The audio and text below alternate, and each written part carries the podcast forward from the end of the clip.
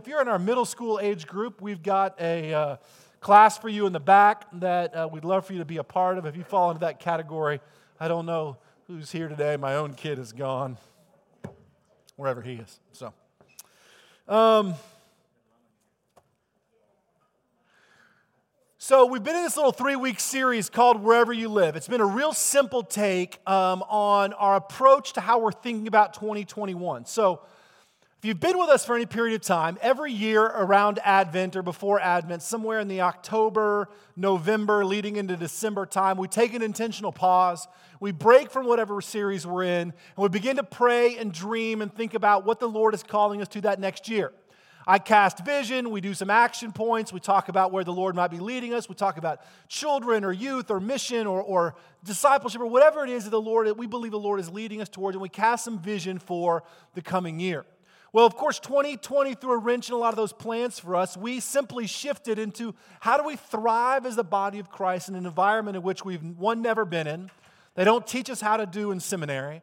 And, you know, when we move to the park, like, what do we do with all that when your volunteer base gets obliterated, when you can't worship in your own space, when families feel uncomfortable coming and gathering together? How do you love as a body of Christ people really well? How do you move small groups together when technically, physically, we're not supposed to be gathering together during much of the past year? So we spend a lot of our time, honestly, in response, not thinking forward, not dreaming ahead, but trying to figure out how we live in this space. We step into 2021 and we don't really know what's going to unfold. We don't have a clear picture. We don't know if we're going to be able to go back to normal and push our chairs together or open up all of our kids' rooms. We don't know if there's going to be another. We don't know anything. But what we do know is that there's two ways that believers can respond to the unknown. They can respond in fear and anxiety and worry and let it rule and run their hearts. That is an option. Or two, we can respond with trust and reliance and acknowledgement on the goodness of God. Those are the choices that we really have. And you have those in your life, and we have them as a church. We can decide that, well, we don't know, so we're just going to worry about it. We're going to wonder where the money's going to come from. We're going to worry about how we're going to gather together again, or if people are going to leave. We can worry and let anxiety and those things go, hey, we're, we're kind of a church plant. We've been around for a little while, but we're still trying to make this thing work. Is this the end? I mean, we can worry about those things. Or two, we can truly trust that God has never left us, He's never forsaken us he has always provided for us, that that God is in total and absolute control. We can surrender to his sovereignty and goodness. And you can make that decision together as a family. And so, as we started thinking about 2021, the proclamation that I wanted in my heart for my own family is Lord, I don't know what's going to happen, but wherever you lead, I want to go. Whatever that looks like. If it means that we have to rethink and reimagine what church should be and look like, I'm in. If it means I need to think differently about how to love my neighbor, I'm in. If it means that I need to think differently about what we do with our financial resources or how we reorient our heart, then I want to be in because I want to go wherever you are because I believe that you lead. And so we unpack this little series based on Proverbs 3, 5, and 6. It says this Trust in the Lord with all your heart, lean not on your own understanding. In all your ways, acknowledge him, and he will make your path straight. And we look at that verse as sort of this mantra picture for saying, God, wherever you go, here's what we're going to do we're going to trust you with all of our heart. We're not going to rely on our own understanding, we're going to rely on you and we're going to acknowledge you. We're going to proclaim your goodness and believe that you are God. We're going to do those things as a church, and I'm going to try and do them as a family, as a person. I want to be in that place that says, Lord, I trust you with all of my heart, every tiny little piece, the darkest corners, and the most obvious. I don't want to rely on my own understanding. I have no idea what's happening tomorrow. I want to trust you and rely on you alone. And I want to proclaim you from the bottom of my soul. I want to acknowledge you, who you are, and I want to acknowledge your goodness. And as a church, if we gravitate towards those things and say, Lord, whatever unfolds in 2021, our mantra will simply be wherever you lead. Like we are in, no matter if it's difficult or easy, no matter if it's across the world or across the room, like we are in. And so we've been in this little three week exploration of those pieces of that puzzle. So, no giant perfect vision points for how we're going to do these 10 things in 10 days and get whatever. Just true biblical foundation points that say, God, I want to be at a place that wherever you lead, whatever this world brings, we just believe that you are God. And so, the past two weeks, we've explored those first two principles trust and rely. And this morning, we're going to look simply at that last one, which is this idea of acknowledge. In all your ways, acknowledge Him, and He will make your path straight, which of course brings the question what does it truly mean to acknowledge the Lord? What is our, our author, that proverb, what is it saying? What does it mean to acknowledge the Lord? Well, the Scripture, of course, does an incredible way of expounding upon itself. And so this morning, we're going to look at one verse in the book of Colossians that I believe unpacks that idea of acknowledgement incredibly well. So if you got your Bible, we're going to be in Colossians chapter 3, verse 17 this morning. And we're going to look at just a few incredibly simple yet deeply profound truths that sort of shed light on this idea of what it truly means to acknowledge the Lord. So as you turn there, let's take a moment and uh, let's pray together, and we'll ask the Lord to teach our hearts um, together. Lord, we do thank you for the families that stood up here this morning, for the families that they represent that aren't here, Lord, the ones that couldn't come. I know we had several families this morning, Lord, that weren't feeling well. And of course, we're in that season now where the slightest cough, cold, sniffle, shin ache, we ha- can't come to places. And uh, so we, we, we long for them, Lord, and we, we represent their families. And Lord, for all of us that stood up here this morning that represent grandparents and aunts and uncles and just sort of tribe of people that help raise their children, Lord, we're eternally grateful. Um, God, we ask that you would teach us as a church and as individuals and as families how to truly trust you, how to rely not on understanding, to not let fear and worry and anxiety rule our hearts, but instead, Lord, to be at a place where we would truly and totally rely upon you, acknowledging who you are, your sovereignty, and your goodness. Take a moment in your own heart, just as you sit here, and just ask the Lord to teach you anything this morning, whatever it is that He wants to just press upon your heart, whether it's this deep, powerful, profound thing or just the simple whisper of truth. Just ask the Lord to teach your heart this morning, just in the stillness of your own heart.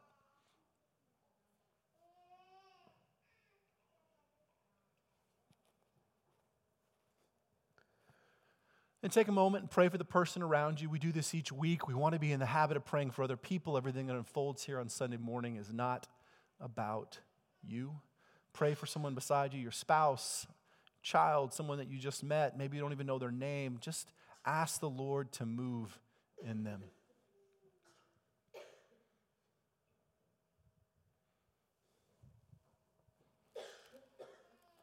Lord, we turn our time over to you this morning. We release it to you. We ask you to teach us in it in the beautiful and wonderful and risen name of Jesus, our Savior. Amen. So, what does it mean to truly acknowledge the Lord? So, the, the, our, our author of the proverb says, So trust in the Lord with all your heart, lean not on your understanding. In all your ways, acknowledge Him, and He will make your path straight. So, what does it mean to acknowledge the Lord? Well, it's a relatively simple answer, but living it out or acting on it is, of course, more challenging? And the relatively simple answer is that we, to acknowledge the Lord, we have to re- recognize that He is God and submit wholly to His authority. So, essentially, recognizing is this proclamation that says, I believe that you are who you say you are.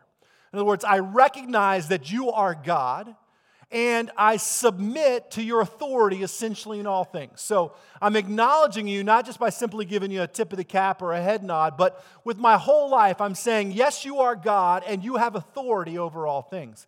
Now, the practical living out of that truth is much different.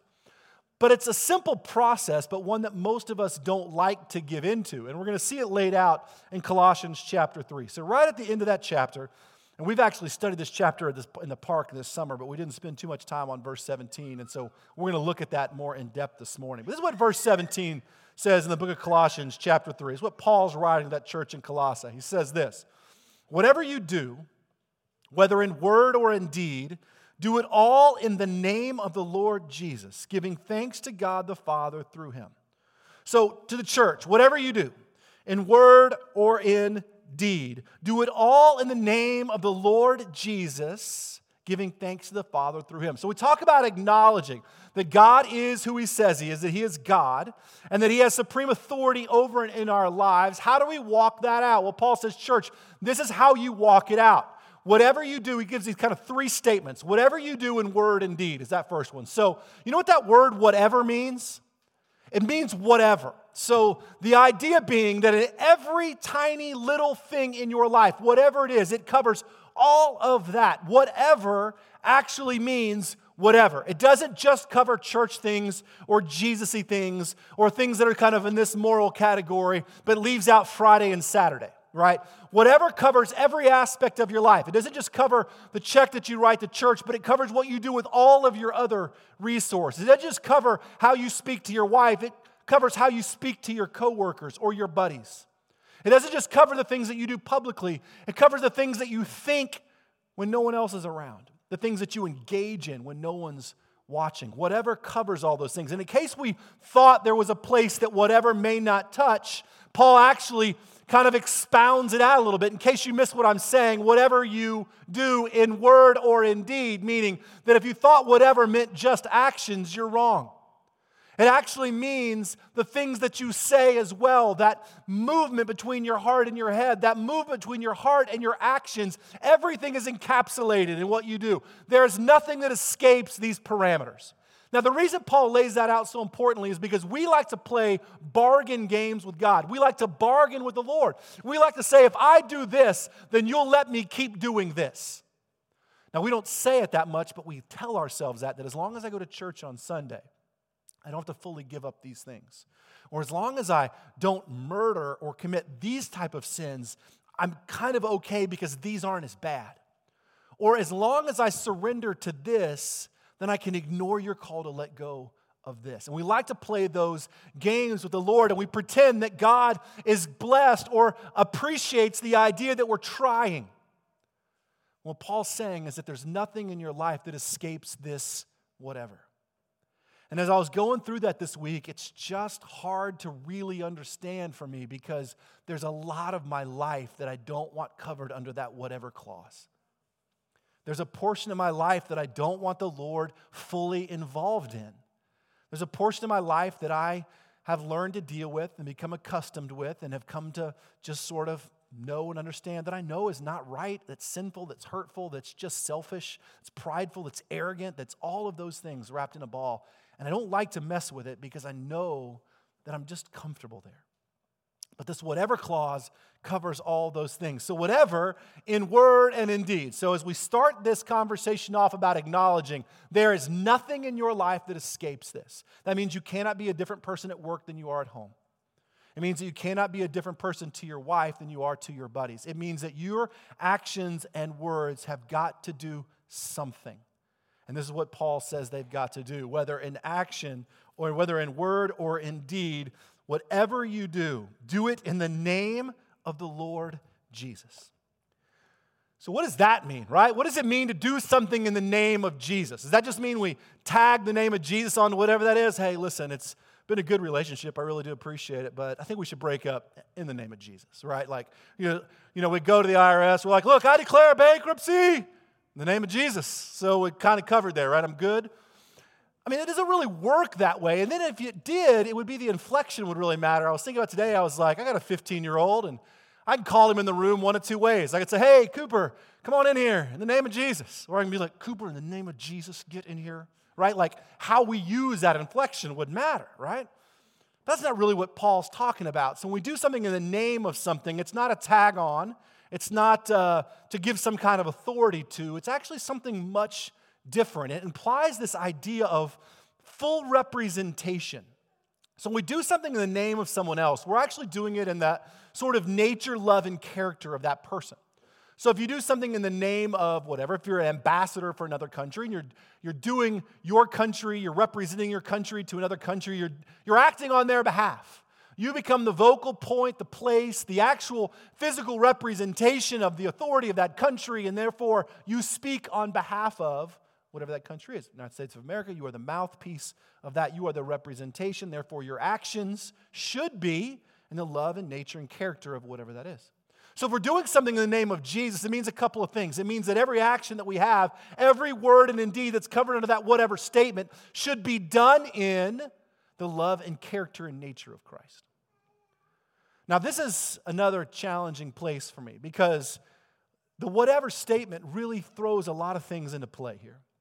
That means that every word that comes out from my mouth, every action, every way I look at someone, how I react when someone cuts me off in traffic, how I respond to coworkers or other people, even my own children, the way I talk to my wife, the inflection, the tone, those things, that they're all called to be done in the name of Jesus, which is in the very nature and love and character of Christ.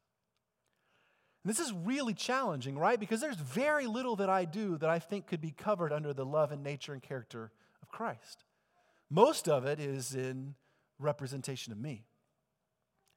That's how most of us live. Now, there are, of course, moments where we're doing very intentional things, right? I'm, I'm leading Bible study, I'm going on the mission field, I'm doing whatever, where I can say I've mustered up enough to represent Christ. But what Paul's saying is that we are not talking about those few isolated great moral movements of the church in which you carry the banner. We're talking about the moments when your door is closed and every single thought, life, and word that comes from your lips should be done in the name of and the love, nature, and character of Christ. What that tells me is that I've got a lot to apologize to people for. Because oftentimes the things that I do are not done as the full representation of and expression of and the love and nature and character of Christ. I want to do them in the love and nature and character of Hulk Hogan, flying body slam to your face. Or I want to take my child and punt him across the room. Those are true feelings, right?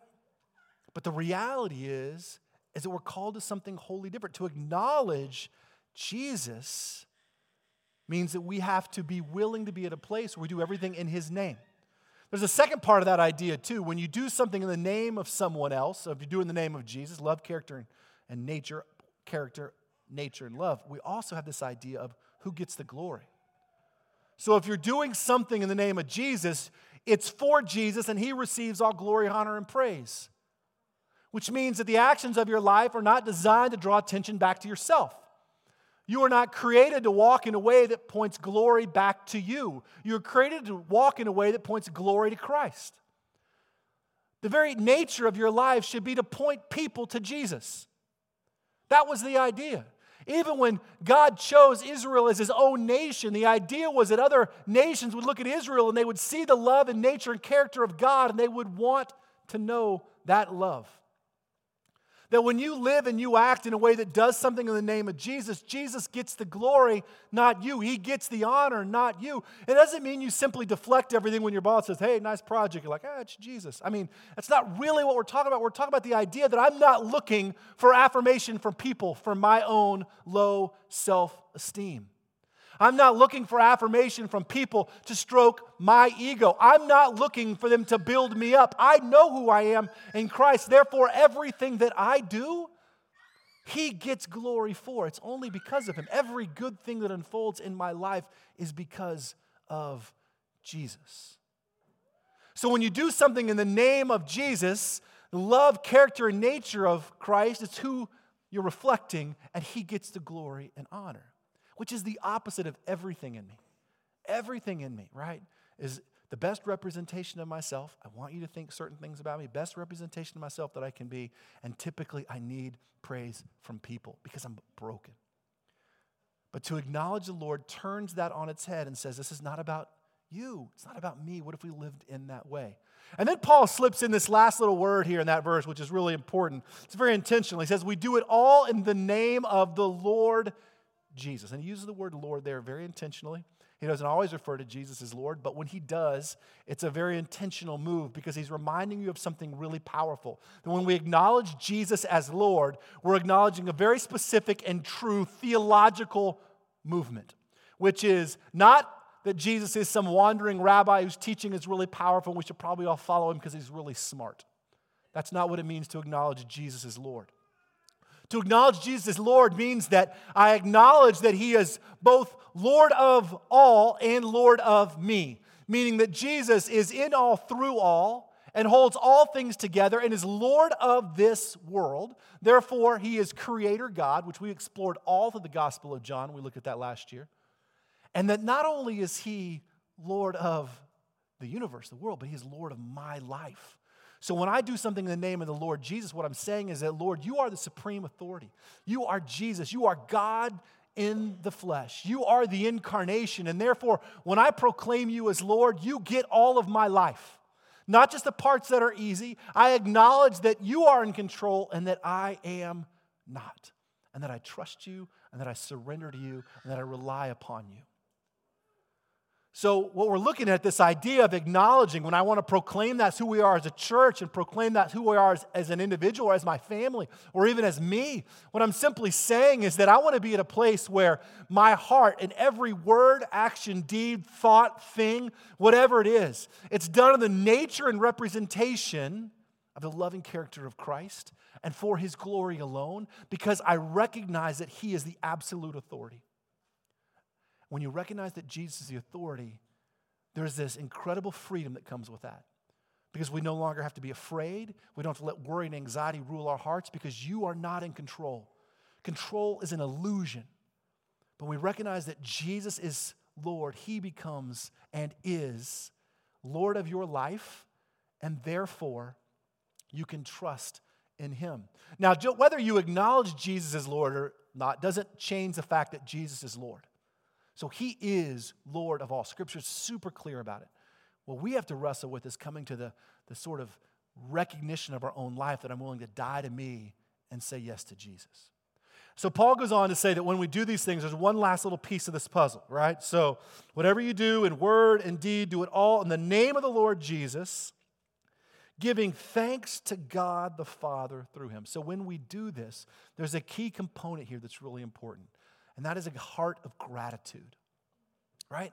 So that when we acknowledge Jesus, when we acknowledge the Father, when we allow the nature and character of God to sort of spill through us, and we let Him move through us, and we surrender our lives through Him, He receives the glory. When we surrender our lives to Him as Lord, we're driven to this place of true and real gratitude that basically understands that everything that I have is because God is. And that acknowledging Him and doing these things is actually a tremendous and incredible freeing gift. And that we're called to be people of deep gratitude. And you want to know why? Because without Jesus, we are utterly and totally dead.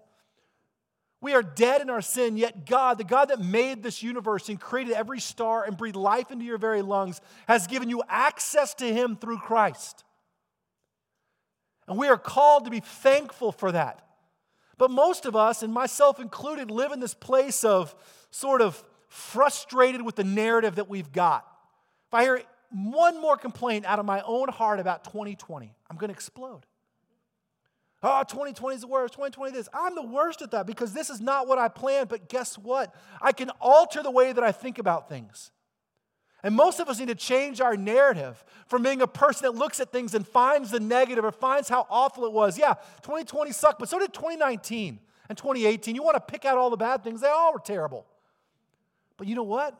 There's also a lot of incredible things in those moments. And there's incredible things in 2020. And God knit my family together in a new way. And He created all kinds of new things in me and surrendered lots of things in my own heart. We can change the way that we see the world and the things around us by simply having a heart of deep gratitude. And it begins here, not just with God giving me things, but it begins with the fact that you are given life because of Jesus. And if you can't begin a life of gratitude there, then we're broken. So you can walk out of here, we can be frustrated, we can be whatever, but if it doesn't begin with this place that says, Jesus, I'm so grateful that you died for me. And then whatever this year brings, I want to see it with this lens of gratitude. I want to be thankful that I woke up, that I drew breath. Yeah, life is hard and difficult. It's got those moments, and none of that goes away. But I can choose how I want to live in the middle of it. So when you get to put these pieces together, right, this idea of, of word and deed and acknowledgement and, and love and character and, and, and proclamation and gratitude, put all this together, you come up with this idea of what it means to truly acknowledge the Lord. And if you place those three things together that we see in Proverbs, we're going to trust in the Lord with all of our heart. We're not going to lean on what we know. What we know is so limited, it's so broken, as Brandon was talking about, that relying last week on the truest sense of the Lord.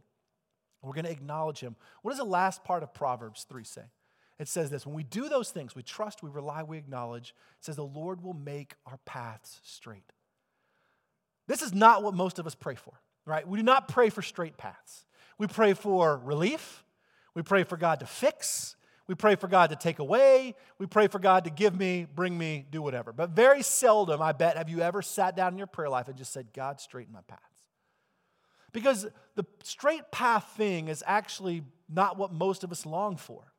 We long for the end, the end of the road, the gate, the piece, the end of the piece of the puzzle, putting the whole thing together.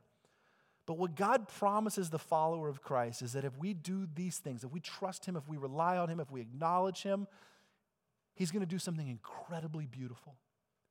And the beautiful thing that He's going to do is He's going to make our paths straight, meaning this. They're not going to be easy, they're not going to be that bruised, they're not going to have difficulties, but they're not going to be, you're not going to be lost, you're not going to be wandering, you're not going to be aimless. He is going to go before you and with you. And that's what straight paths mean in Scripture. We see this metaphor a lot. Straight paths is the idea that God knows what He's doing and where He's going, and He will lead. And if there's anything I've ever prayed for my family that I've longed for, it would be this that God, you would lead and that I would know how to follow.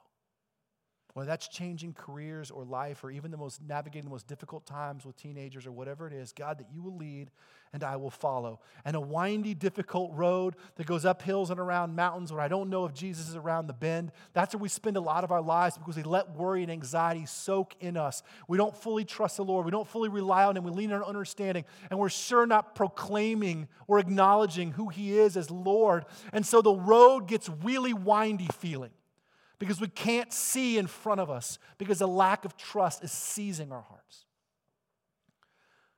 But we learn that if we do these things, what happens is that windy road, the Lord straightens out its bends. And we're able to trust that He is leading in a direction and that there is hope on the horizon, always. And I find this to be incredibly beautiful because in a culture that wants things fixed, and wants things done and wants God to answer prayers and the way we want them answered and answered now. God says, doesn't promise that. He just says, I will lead and I know where I'm going. And if there's ever been a place I want to lead this church, it would be that, that we would just follow the Lord. He knows where He's going.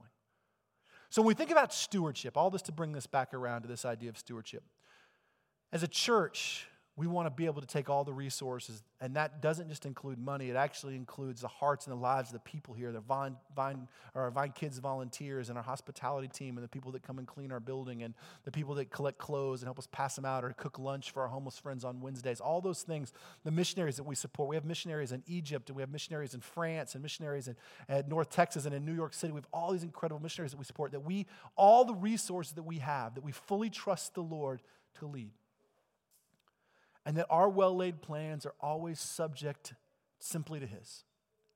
And so when we make these proclamations, what we're saying as a church is that God, we trust you and we believe that you are so good that we give you what's rightfully yours anyway. And we want to be great stewards of that.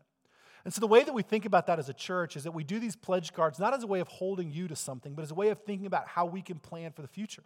What does it look like in 2021? What, what are the resources that we have available and how can we best give them away. And that's really the heartbeat of our church is how do we give away the resources that the Lord has given us? How do we love much and love well?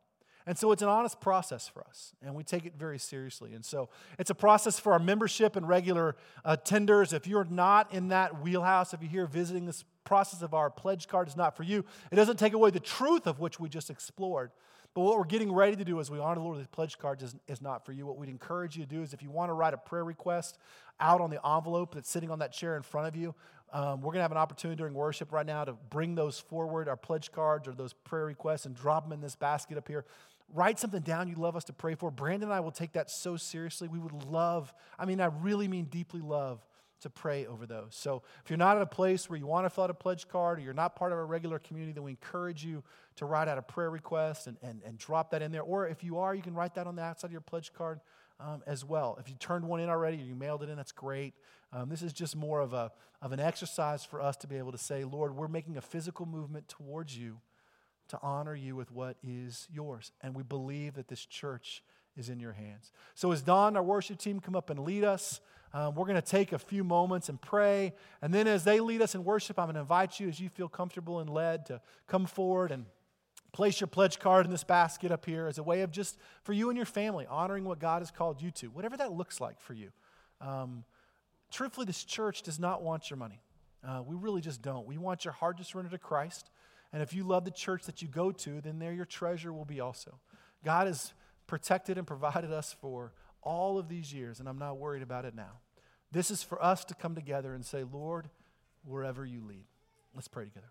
God, we thank you for the moments to gather in this place together, for the truth of what it means to fully and truthfully trust and rely and acknowledge you. In every word and indeed, Lord, to live with the nature and the love and the character of Christ, to represent that to the world, whether that's our own family or across the globe, to proclaim a certain set of truths that honor you and bring glory to you, death to self, honor to Christ, and to be a people of gratitude. The first and most important thing that we have to be grateful for is Jesus. That you loved us before we could ever love you. That you demonstrated what that love looked like through Christ, and you saved us when we surrendered to his lordship.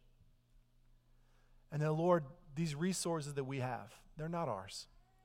No matter what we like to think, the truth is it's not ours, it's yours. Everything in my life belongs to you. My children, homes, cars, clothes, every dollar is yours. And so, Lord, let us be great stewards of that as a community. And then teach us as a church how to follow you really well. Wherever you lead, Lord, there is always hope on the horizon. As Don and our worship team lead us in worship, I invite you to come forward as you feel led, stay in as spread out as you can. You can drop your prayer request or your pledge card off in this basket and then return to your seat and stand, and we will close our time together in worship. But let's respond to the Lord this morning.